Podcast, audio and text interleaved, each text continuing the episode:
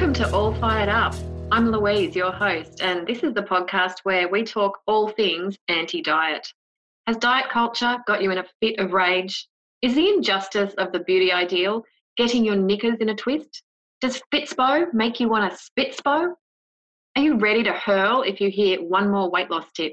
Are you ready to be mad, loud, and proud? Well, you've come to the right place. Let's get all fired up.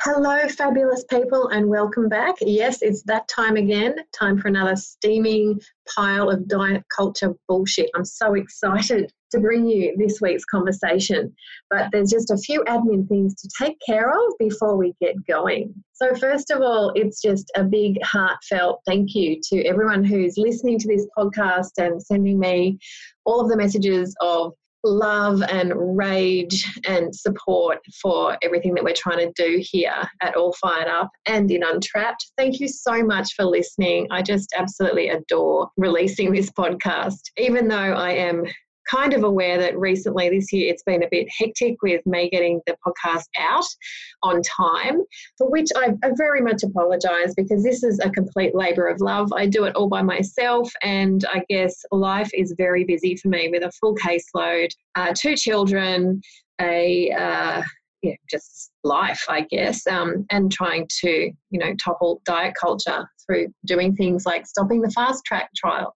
so I am going to make a concerted effort to get two of these episodes out per month. But if I'm not perfect, I apologize deeply. But know that I'm not giving up. It will always come out, even if it's a little bit late.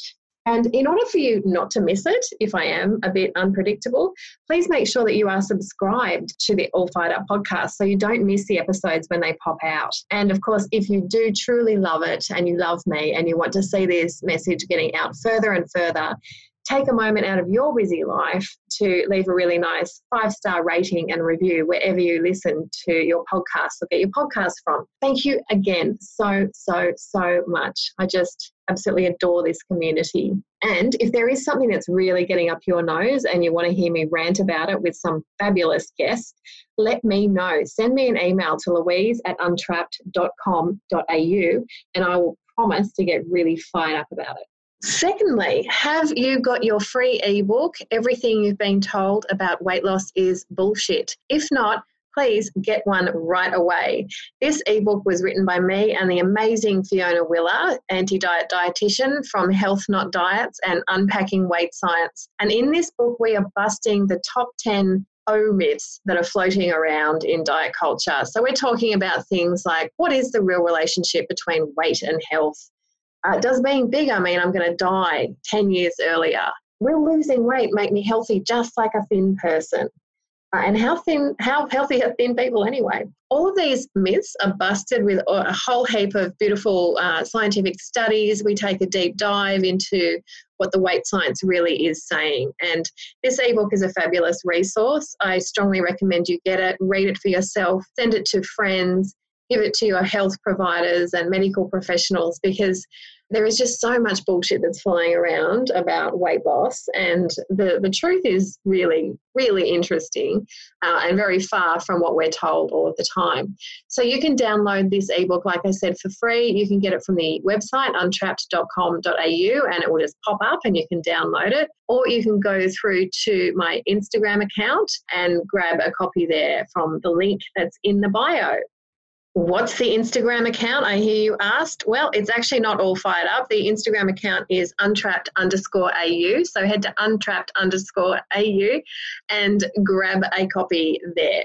I'm not sure if you guys realize this, but I also produce a fortnightly newsletter where I rant in, a, in written form about various aspects of diet culture and tear apart scientific studies and, and sort of talk about things that are relevant. So if you'd like to be on that list, you can subscribe at untrapped.com.au and just click on get the newsletter and you can join up. And of course, we can't forget that the wonderful All Fired Up podcast is brought to you by the even more incredible Untrapped online masterclass, which was designed by me and amazing health professionals from the anti diet space. And it's a very comprehensive program which helps people smash down the walls of diet prison, liberate their bodies, never diet again, stop feeling ashamed, connect with their bodies, and just enjoy the hell out of being alive and on this planet.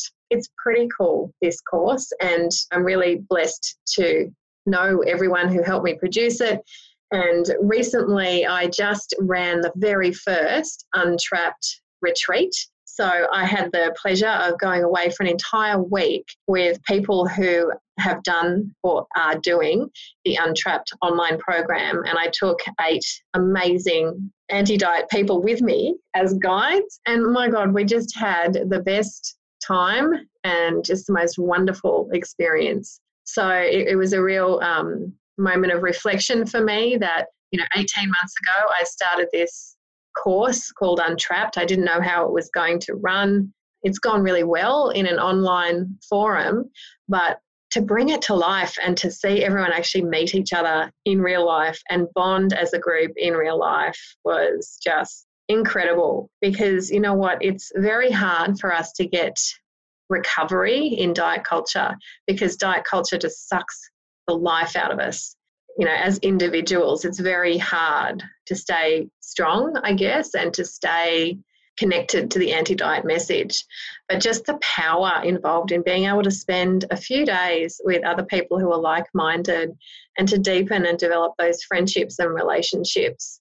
It just it's galvanizing and it's it's life affirming and it, it's just I'm so fired up now it's ridiculous so I guess that's a very long winded way of saying if you're feeling alone in this standing against the diet culture, you don't need to be alone anymore. Come and join us in Untrapped. You'll get a fabulous course, you'll get an amazing community, and you get all these kinds of opportunities like we're going to run more retreats and we're going to do all kinds of stuff. So join us. Look at uh, untrapped.com.au. Check us out. So, this brings us finally to the topic of this week's amazing conversation. I am so excited to bring you my special guest. Her name is Virginia Sole Smith. She has just written a really awesome book called The Eating Instinct. And I came across her via a very awesome blog that she wrote about, it was called Well, actually. And it's the story of how thin white men are responsible for rebranding dieting and making it the wellness culture that tortures us today. So it was the, just the coolest blog that I've read in a long time. So I know, I knew that I really needed to have this conversation with Virginia. And when I got her book and read her book, there was just this whole other level of awesomeness to her story. So I'm not going to tell you too much about it, but this conversation takes amazing twists and turns, and I hope you enjoy listening to it as much as I enjoyed having it with Virginia. So without any more hesitation, I welcome you to this week's conversation with me and Virginia Sole Smith. So, Virginia, thank you so much for coming on the show. Thank you for having me. I'm psyched to be here. So, what's getting you all fired up? Well, I think we it boils down to thin white men who want to tell the rest of us what to do with our bodies and how big or small we need to be. well, what a fantastic topic because I found your article that you'd written for Bitch Media, and um, the, just the title, of course, blew me away because it's called well, actually, the thin white men who rebranded dieting as wellness. And I just knew when I read that article that I had to talk to you about this because it's just, I, I was punching the air as I was reading it and going, yes, yes, yes, yes, I love that. Because we do have a lot of mansplainers in this space currently. But what was interesting about your article is you kind of you're tracing back the timeline of the whole wellness saturation that we have right now back to the thin white men. Yeah, you know, it's really, I think we're quick to blame a lot of the wellness culture stuff on influencers, and that's often, you know, thin, often thin white women, you know, Gwyneth Paltrow and, and folks like that marketing their programs. And they certainly, you know, they are part of this conversation too. And we, you know, I'm not defending you know, uh, we could take them to task as well but when you look at where they're getting their quote unquote data and information and sort of ideology around food, it does come from this trajectory of thin white men thinking that they really know how everybody should eat. And this goes back, you know, if we look at kind of 80s diet culture, if we look at, you know, Dr. Atkins, Dr. Agatston, who invented South Beach, you know, there's been mm. skinny white guys telling us how to eat in a pretty big way for decades and decades. And it particularly, I think, you know, kind of dovetails with when women entered the workforce in a big way in the 1970s. That's when you really see the rise of modern diet culture because, you know, if you can keep women focused on our bodies, focused on trying to stay as small as possible, you know, that saps a lot of energy when we could be out dominating the world. So it definitely starts there. That's, but then the shift. Yeah. So interesting. It's hard to smash the patriarchy if you're starving. Yeah, if you're hungry.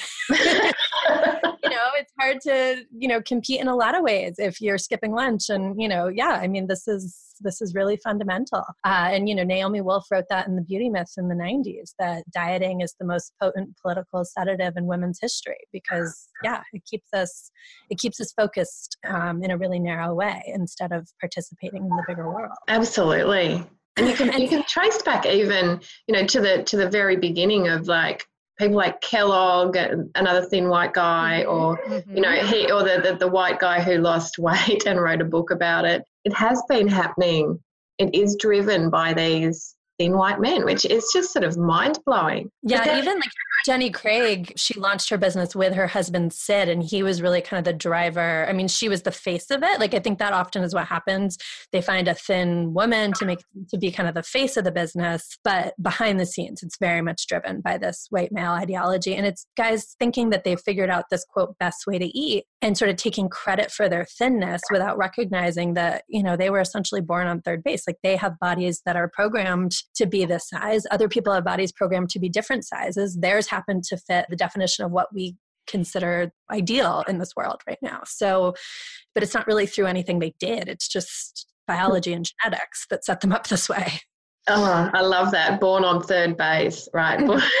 taking full credit for it. yeah, exactly. It's kind of white man in a lot of ways in this world. Um, yeah, as you talk, I'm like, yeah, that applies to a lot of things, doesn't it? That you yeah, know, really the bootstrapping mentality. That you know, if you have mm-hmm. success, that's definitely down to you.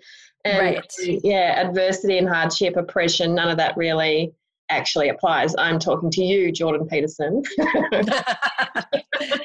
yeah, definitely definitely. And so then what happens in the mid 2000s that's really interesting is the thin white guys got a lot more subtle and they also got more overtly political. So you have going from, you know, the diets that were big in the 80s and 90s and even into the early 2000s were very like straight up capital D diets, right? Like we knew Weight Watchers as a diets right there in the name. You know what it is. But once you have people like Michael Pollan and then Mark Bittman, who's a, you know, a major American food writer, you have these guys joining the conversation around food, they were talking about food as a political and an environmental agenda and the need to make a safer food supply, you know, increase organic farming. And they have this whole other mission, which to be honest, mm-hmm. I don't actually disagree with. I mean, I do think we need to have a more sustainable food supply. I do think that eating plant based foods is like useful and fundamentally good thing to do. The problem is they again turn it into a kind of gospel and dogma around eating.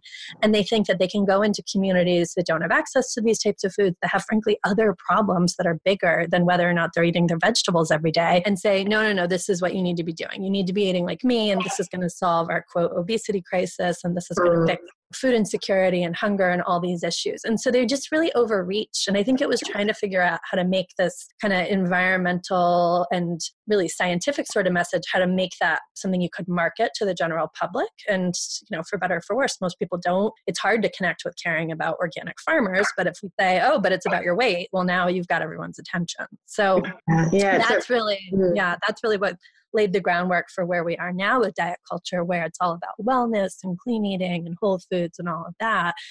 And you know the danger of it is we've really lost the emphasis on any environmental agenda but we've still attached this morality to these food choices and this idea that you're somehow more pure and eating in this more worthy way than if you're eating quote fake foods and so that's where then it starts to get really elitist really classist mm-hmm. often really racist and in addition to all the misogyny that's been there all along Oh, absolutely. So Mark Bittman is the vegan before six guy.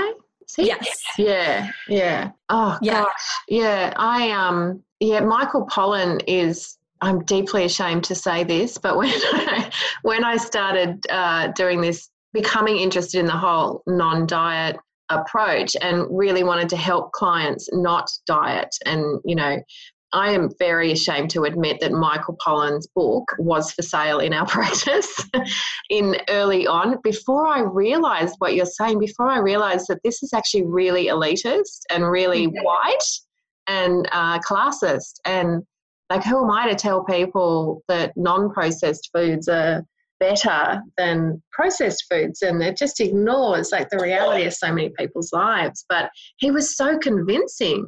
And um, he was and you know i don't think you should apologize because you know to be honest i had his book on my shelf and i thought you know i was as a journalist working especially for women's magazines but i was writing a lot about environmental health issues at the time like we all drank the michael pollan kool-aid and thought kind of the second coming. And the other thing that i do want to give him credit for um, as much as i obviously take him to task but you know, one useful thing he did do in the pushback against fake foods was he did take on the diet foods of the day, the kind of low fat, fat free, light, you know, all those sorts of like diet foods that were not satisfying to people to eat a lot of the time, that were not going to, you know, leave you particularly full after a meal. And so there was this kind of more processed version of dieting that was popular at the time that he was really calling out and that was useful. The problem is he then replaced it with another diet as opposed to saying wait actually if you enjoy diet coke like that's fine. You, know, you can do it in a diety way if you want and you know like you you know what your body needs and you can make your own choices around this so yeah. so that's where you know i think a lot of us were appreciative at the time because he was kind of offering this liberation from quote dieting with a capital D but then unfortunately the message went in a different direction. Yeah he just he just changed hats. He didn't dismantle the whole structure. Right. and i think when he put out his second book which is called food rules i think mm-hmm. that's when i broke up with him because i realized no i can't i can't do that because this is not supposed to be about rules. But like you said that's exactly what he did. He just established a new diet empire that was really gaslighty to people because underneath it all is this desire for thinness or worship of thinness. Like it's not questioned that thin is good, and and he even talks about the uh, quote unquote obesity epidemic, and you know part of the reason to do this is to make people thin again, which is just a weird thought when you consider it. Yeah, Food Rules is really like a women's magazine diet article, but it's written by a man. So um, it's uh, yeah, I don't really understand that book at all because it's just it's just diet advice. It's pretty. It's pretty shit. Yeah. they're not, yeah, they're not just American because there's there's Jamie Oliver in in the UK who who does this, you know, emphasis on eating a certain way as a way to solve the apparent crisis of larger children. And and he's very judgy, I think, even though I mean and again, like I've got Jamie Oliver's cookbooks because this was so exciting at the time to kind of, you know, enjoy cooking again and stuff like that. But just this increased, it just seems to increase as he goes through his career, this emphasis on the reason to eat like this fundamentally is to solve the problem of people's bodies he really goes in on people on kids and lunches which really makes me crazy because he's really shaming children then for choices that kids don't actually have that much control over what goes into their lunchbox. Like making yeah. breakfast after school dinners is just you know that's just stigmatizing children. So that's particularly evil in my book. Yeah not cool not cool. Yeah yeah. And then here in Australia, like probably like the king of the humans when it comes to thin white men telling everyone what to do is this guy called Paleo Pete. I don't know if you. he is. Uh, oh God, how do you describe him? So you know the show MasterChef. Yeah, so he was one of the judge chefs on MasterChef, and he used to own a pizza restaurant and be really normal. And then he discovered paleo, and you know lost three kilos or something like that, and just became a absolute. I can't even like zealot comes to word. it comes to mind about pushing the paleo diet, and he's done really misleading documentaries about diet and health. Like he's he's gone really extreme. Like I'm talking like anti-vax type extreme. Oh man. Yeah, but the the amount of moralizing about food and the, the paleo is the absolute way to eat for our environment or for our health, which really means thinness, and to cure kind of all kinds of ills. Is that's what he's doing, and he's really he's just everywhere it seems at the moment.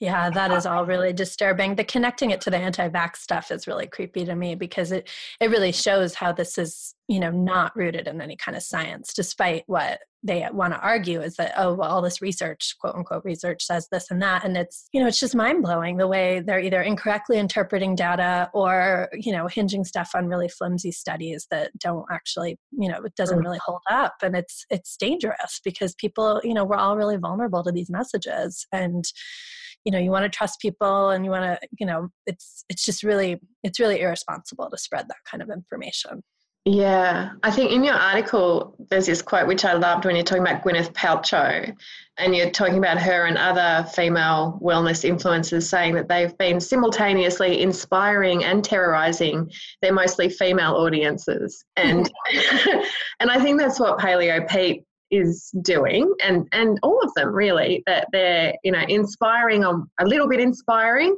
but mostly terrifying because you're terrified because you think you're doing the wrong thing and you're about to ruin someone's like your child's health or right. your, your own health if if you know you brush your teeth with fluoride in the water. Um, right and it's constantly telling people you don't know what your body needs. You don't don't trust your hunger. Don't trust your appetite. You know don't trust any signals your body's giving you. Like you need to outsource all of that to this guru or this expert who knows better. And you know that we do know very clearly from research and this is you know really the sort of underpinning of my book the eating instinct is humans you know as long as they're born relatively healthy like humans know when we're hungry and when we're full. And we know mm. that food is supposed to provide comfort. Like this is this babies would never survive the first year of life if we didn't have these instincts in place. It's essential to our survival.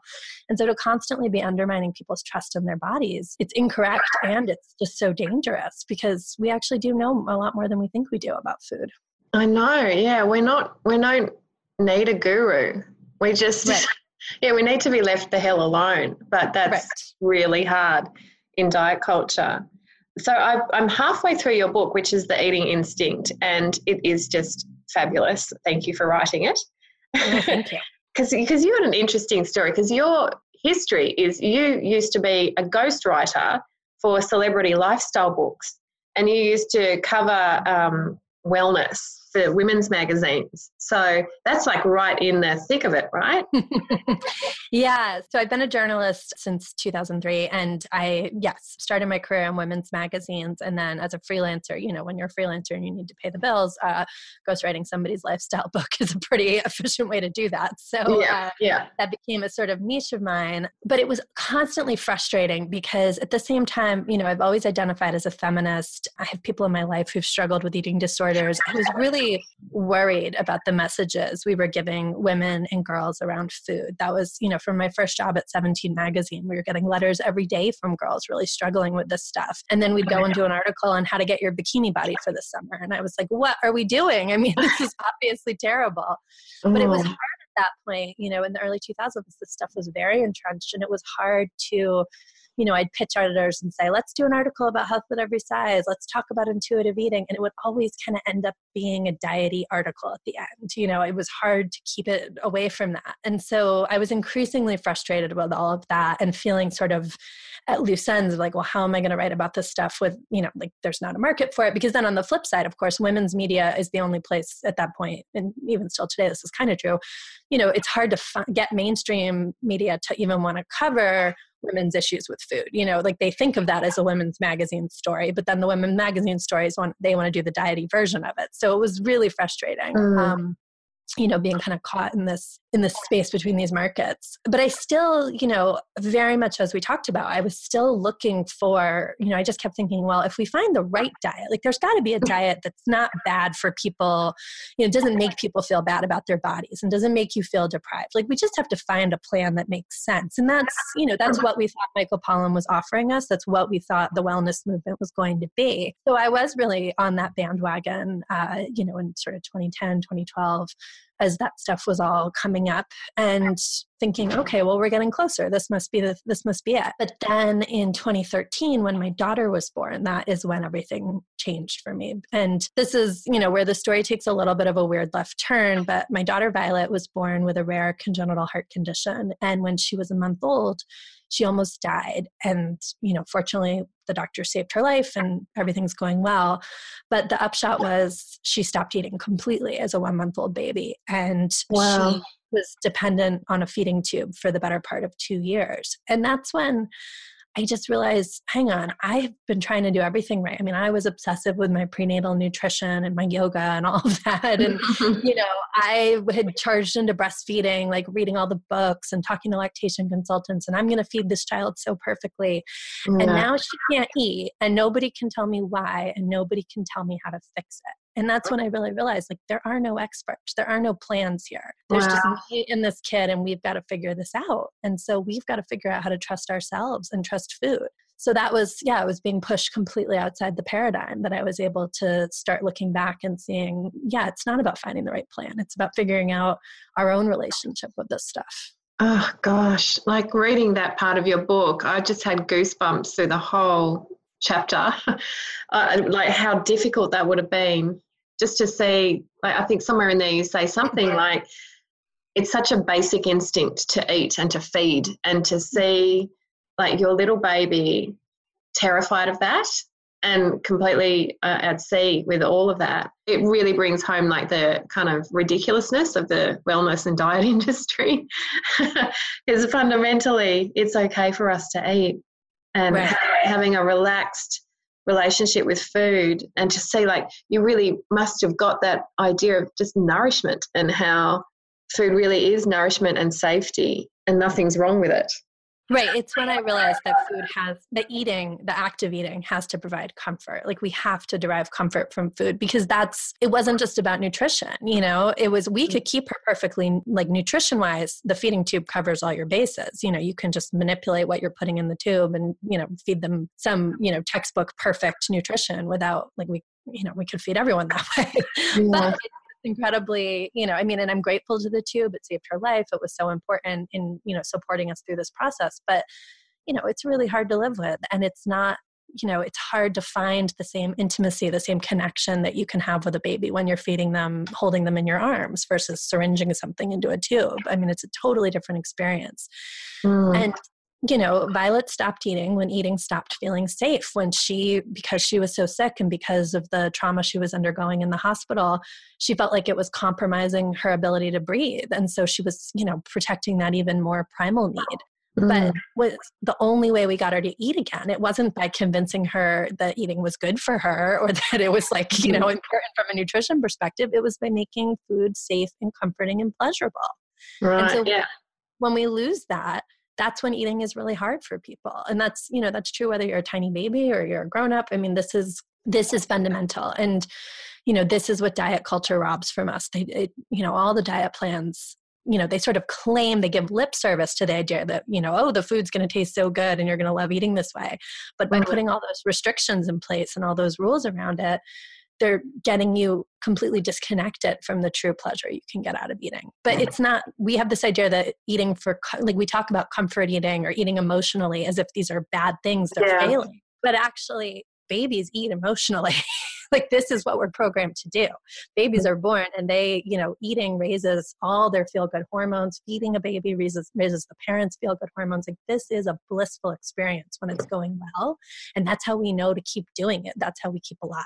Yeah yeah, because when we when we breastfeed, we release oxytocin, which is the yep. attachment and love and safety hormone. Yep. When you breastfeed or you bottle feed a baby, I mean, they see dad. They record those in dads bottle feeding too. So. Oh, really? That's so yeah. interesting. Yeah, yeah. I mean, it's just the act of of knowing you're nourishing this little creature who you love and who now loves you, and you know you're falling in love with your baby through the process of eating, and so that's you know when we think we can't eat for comfort or we can't have emotions while we eat like that's just so backwards because it doesn't work if you take that part that away. I mean that is that is mm. just as essential as nutrition yeah um, yeah that's a that's a really important point that you're making that we look at comfort food comfort eating as if it's a bad thing when actually it's as you've seen with Violet, it's really fundamental. And yeah, it's the whole ball game. Yeah, it just doesn't it doesn't work for kids and it doesn't work for adults. If you if eating doesn't feel comforting to you, then it's really difficult to feel like you have a good relationship with food. Yeah, because yeah. Who wants to do something all the time that feels unsafe? It's you know who wants to white knuckle eating? But that's what's right. become really normalized in diet culture or sorry, wellness culture. right. right. We got to kind of, it's an act that we have to get right. And right just means nutritionally. And all of this other amazing stuff is, is ignored or actually actively undermined and dismissed.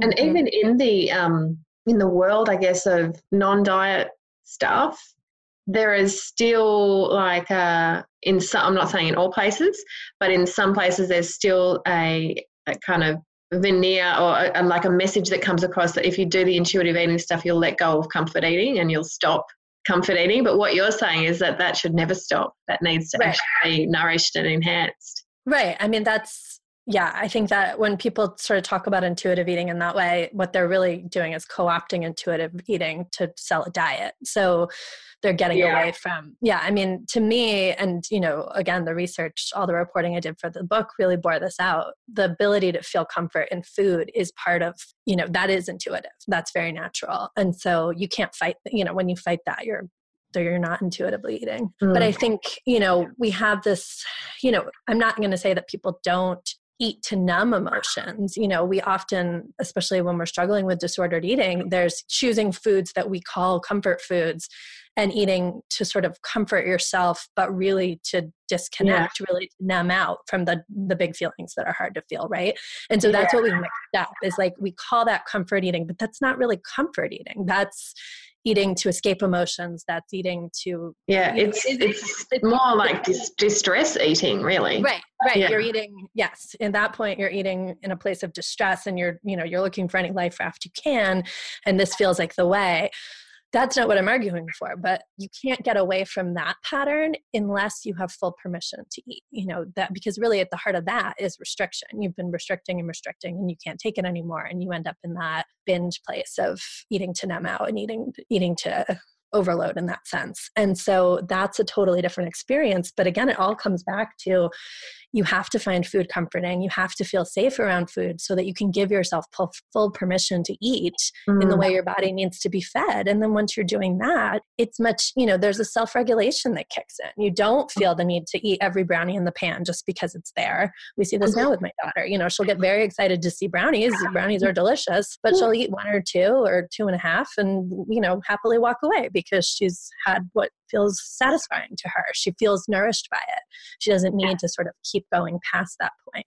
That's pretty radical. And that's something that a lot of adults really struggle with. Yeah, and I think a lot of people come to like the non-diet approach, or you know, a non-diet practitioner, because they well and truly scared off the gurus, which is an awesome thing. But the primary thing they're looking for is I've got to stop binge eating, or I've got to stop emotional eating. I like so it's a I, this is what I have to focus on getting rid of first and I try, like I like you you've been talking about, focus on that foundation first, like the foundation of safe feeding first, rather than focusing on the first step being eliminating that binge eating sort of right. stuff. Yeah, which is a lovely. It's a really important message. I'm glad we're talking about it. Yeah, no, it's so crucial because otherwise you are just kind of, as you said, white knuckling your way through eating, you know, always so fearful of going to this dark place with it that, you know, if you can really, and it, you know, I think for a lot of us, as we start to give ourselves this permission, it does mean eating more than there is a period of needing to refeed yourself and needing to give yourself all these things you've been trying to deprive. And that could look like quote overeating or binging as you're kind of moving through that space. But then you get to a more balanced place. But it's, yeah, mm. you only get there if you have that full permission. Yeah, you got to go through it. And there's nothing mm-hmm. wrong with going, going through it isn't pathological or abnormal. Right. Yeah. Right. It's totally, you know, you're healing from all this trauma and that's going to, that takes some time. it's not going to be straightforward always. It's going to be yeah. messy. But it's just it just highlights how terrified of eating we are in diet culture. How terrified we are of things like appetite or needing more because the, the restriction mindset is so dominant that as women particularly we should always want less.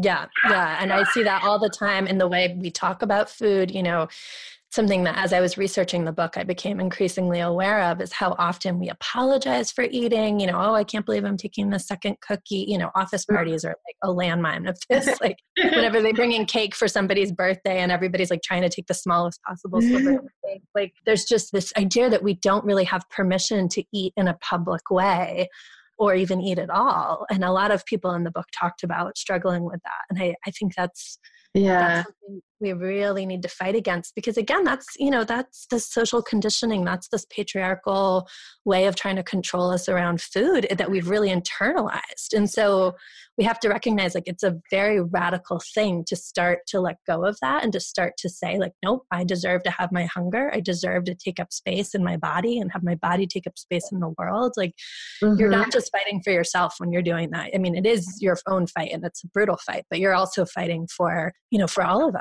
who have who've been kind of you know made smaller than we need to be in this sense. Yeah we're fighting for the legacy. We're fighting to stop this kind of yeah. intergenerational shrinkage. Yes, yes definitely.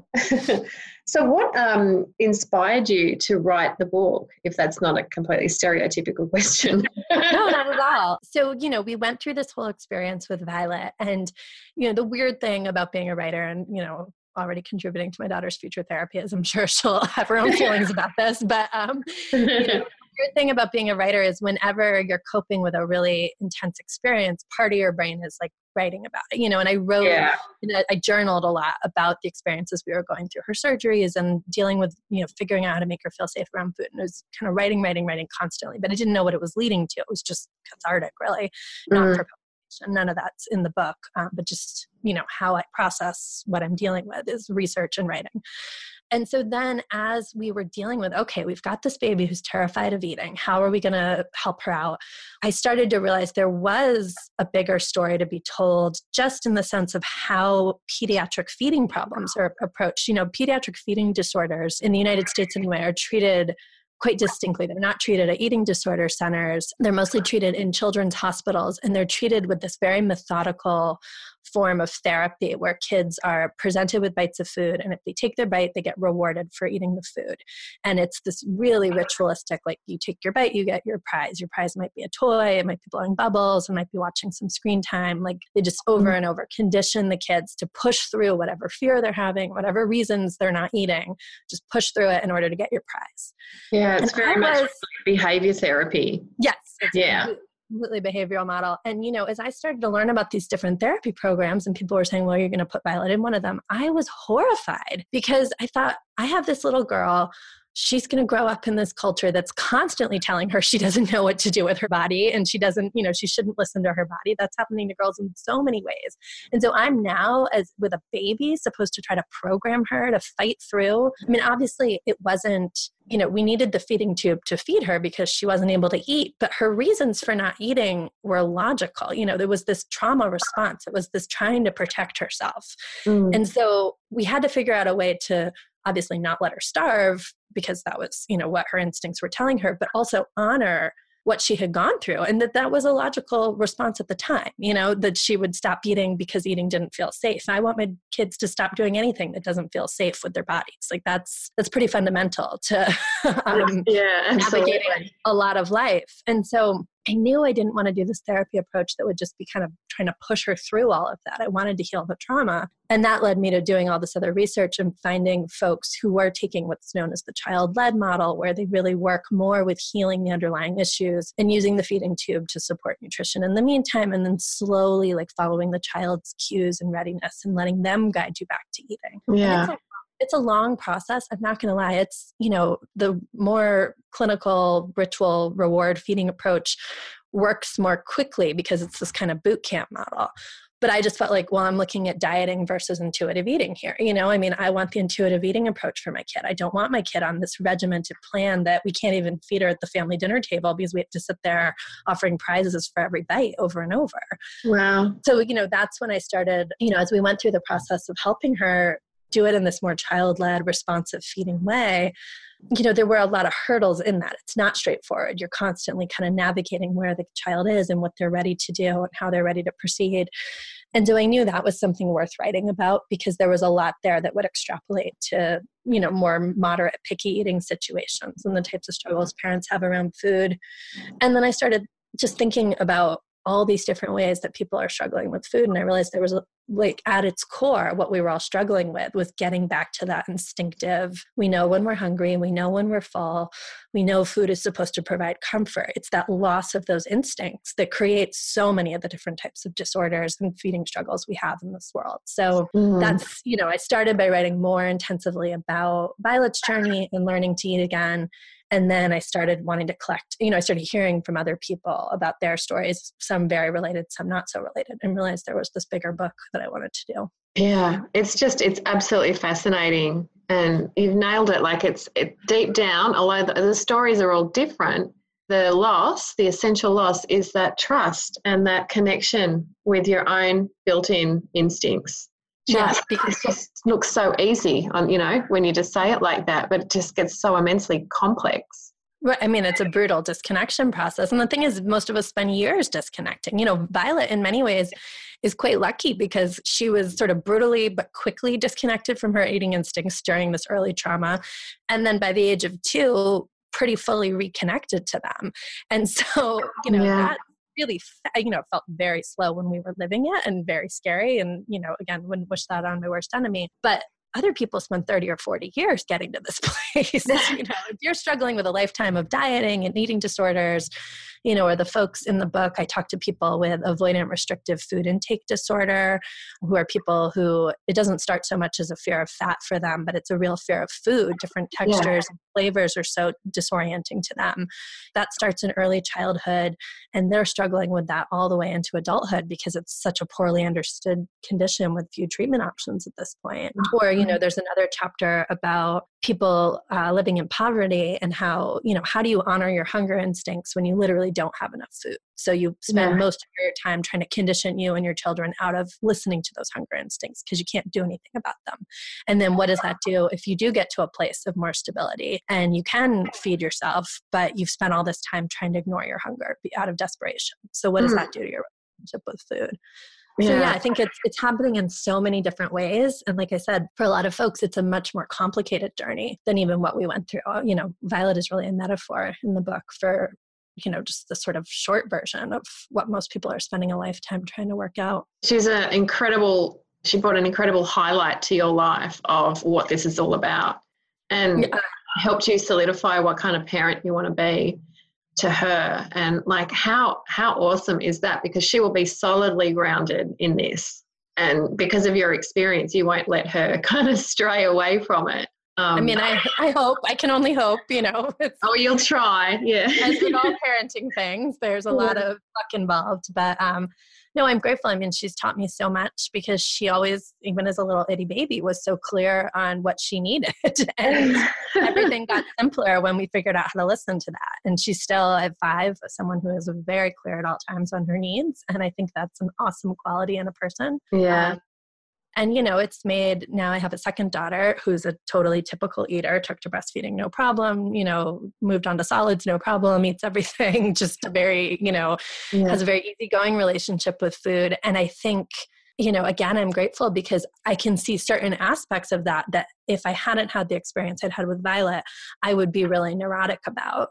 But mm. because of where we've been, I'm able to be, you know, take in stride things that are pretty typical for little kids. It's normal that, you know, around the age of one, their appetite decreases a little. They're a little less interested in food because they're not doing the big growth spurts they do as a baby. And, you know, a lot of parents panic and think, oh my gosh, my baby ate everything and now she's such a picky eater. And I'm like, oh, no, this is typical. Okay, we can roll with this. you know, oh, today you uh-huh. love blueberries, tomorrow you hate blueberries. Yep, got it. this, yeah. this is feeding kids. But yeah. we often pathologize a lot of that because we do, yeah. And it's that whole idea of like appetite or what people eat needs to be the same every day, and there, there mm-hmm. can't be variation in hunger. Right. And we also get really shaky around growth spurts and what that means. Like, right. we get predominantly yeah what's what's going to happen are they going to get fat yeah right right yeah i mean we're alarmed when our children aren't eating enough and then we're alarmed when they suddenly are really hungry i mean we're really we're really freaked out by our kids appetites in both directions and that's, yeah Yeah, we're not good with rolling with stuff, like you said. No. But no. yeah. So, so for people listening, like, who would you say, like, for people who are trying to help their kids connect, what would you say are good resources to point them towards? Well, the feeding philosophy that really underpins what I've just been talking about in terms of what we did with Violet and is really the model of, you know, how I approach feeding with both my girls now is called the division of responsibility in feeding. And it was developed by a therapist named Ellyn Satter. Ellyn is E L L Y N and Satter is S A T T E R. Mm-hmm. And she's been writing about food and kids for decades. I mean, she's been around a long time, but I think her message has kind of started to really reach the mainstream in an exciting way. And so she pioneered this concept of the division of responsibility, which says that feeding is always a relationship, and both parents and children, or caregivers and children, have very distinct roles. And as long as you respect each other's roles, it will feeding works. And so parents are in charge of we're in charge of what food gets offered you know throughout the course of the day what's for breakfast lunch and dinner. We're in charge of when meals happen keeping it on a schedule giving kids time to get hungry in between snacks and dinner and that kind of thing and where meals happen you know ideally at a table but whatever your sort of situation allows. And then that's that's really it though. Once we bring the food to the table and we say okay this is a mealtime our child is totally in charge of how much they eat and even whether or not they eat certain foods that we're offered. So we don't sit there and say okay well you've had enough pasta now you need to eat your broccoli. We yeah. let them sort of move around the plate and eat you know and some days they're going to eat nothing but carbohydrates and other days they're going to eat nothing but you know in my house it's always blueberries for some reason. And then their food intake doesn't look balanced meal to meal but over the course of a week it gets you know they hit everything they need yeah yeah so, so interesting. yeah, a really, really helpful model for us. And again, it's hard to put into practice. There's a lot of ins and outs to it. And, you know, for us, it was this huge leap of faith because it's like, okay, I'm supposed to trust my child to eat, but she's demonstrated she won't eat. So, mm. how do yeah. I? That must have been so hard yeah we needed the feeding tube you know we would give her the opportunity to eat at meals and then you know feed with the feeding tube what she didn't take by mouth. So we needed that safety net you know but we worked because she because our situation was so extreme that we couldn't go days and days without eating. But with other kids, you can trust that, you know what, kids aren't always going to eat dinner and that's okay. Like they're, even if they go to bed a little bit hungry, they're going to wake up and make up for it tomorrow. They're not yeah. going to, you know, die in the night from starvation. And then on the flip side, you know, you can trust that if you don't make a fuss about it, your child who's eating three servings of everything is going to know when she's full. And the next day, she's probably going to eat a little less because she was really hungry today and growing and, you know, yeah. out. And I do really see that now with both my girls, the self regulating ability that's so you know yeah. like that's what i want them to keep intact i don't really care whether or not they're eating their vegetables or whether or not any particular food choices are much less interesting to me than like are they regulating themselves what they need yeah. because if they have that skill they can navigate eating you know yeah. They can fall in love with kale when they're 25 if they want i don't care.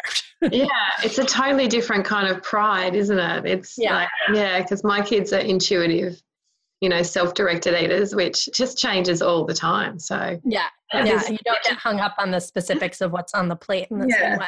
The idea and that's what pisses me off about the lunchbox police too because yes. no yeah there's yeah that we're not doing our kids lunch boxes as a competition with other mums. Right. we need we just need to honor like follow what's happening for the child and anticipate those needs and provide it. So yeah and it is so you know there's so much shaming when you know you have kids who you know, especially eating in school. I mean, we certainly saw, you know, as Violet started kindergarten, first she was terrified to buy lunch in the cafeteria because I think, you know, buying school dinner was so much to navigate there, like getting in line and talking to people and managing a tray. You know, that's like a lot mm. of skills for a little kid.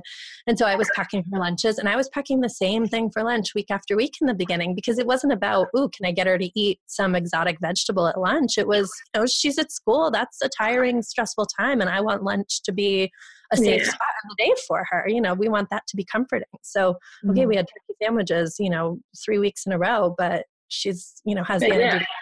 That's fine. And then over time, again, she started saying, okay, I'm bored of turkey. I want something mm. else.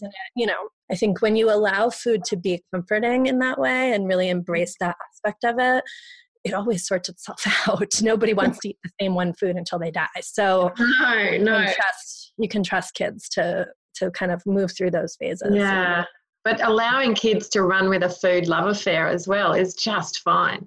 There's, Yeah, no, yeah. there's no problem. Yeah. Recently, there was this really awful news article that came out here comparing the lunchboxes of kids in poorer neighborhoods with the lunchboxes of kids in rich neighborhoods. Oh my gosh. Oh, and literally the article was about look how much better the rich kids are eating. With. yeah, and I'm pretty sure the article was written by a thin white guy. yeah, I would bet good money on that. Yeah, I mean, that's the whole other pieces. You know, if you're on a tight budget, you can't afford to expose your kid to this thing 47 times and have them throw it away 46 times. Like you, you know, you need to go with what's going to work. That's it is a privilege to be able to do that kind of thing and to vary up the vegetable intake over the course of the week. Like that is such a place of privilege. And if that works for you Mm. and your family, I'm very happy for you. But if it doesn't, you are not doing anything wrong. Yeah, kids need they need the predictable comfort foods and a lot of time you know we shame processed foods so much. I can tell you my daughter would not have learned to be an oral eater without baby food pouches. They were so helpful and there's so much shame around baby food pouches. I don't know if you guys have that in australia but in the states it's like this huge oh baby food pouches. I got a press release today trying to blame them on like rising cancer rates i mean it's oh my god. it's insane.